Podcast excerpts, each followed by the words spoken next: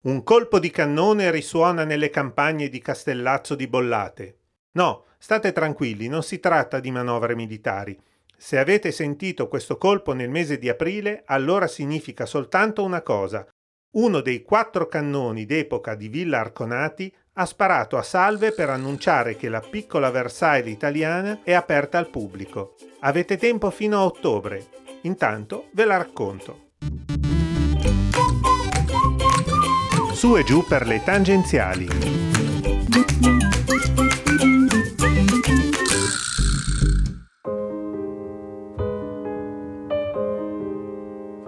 Nel 1610 Galeazzo Arconati, cugino del cardinal Borromeo, acquista una grande cascina nei pressi di Bollate.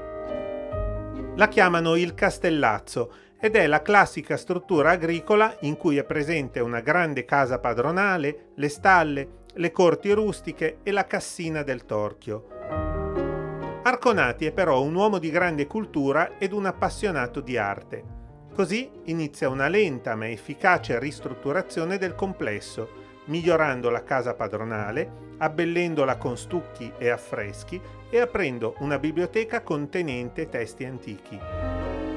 Grande ammiratore degli scritti di Leonardo da Vinci, il conte Arconati non si limita a migliorare la villa, ma mette mano anche ai giardini circostanti, creando un complesso di aiuole e fontane con giochi d'acqua che trasformano la cascina rustica in una villa in stile principesco.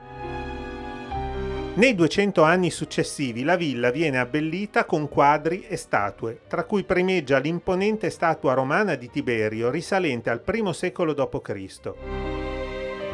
Villa Arconati si guadagna il soprannome di Piccola Versailles per la cura e l'attenzione con cui vengono decorati i giardini e la corte principale.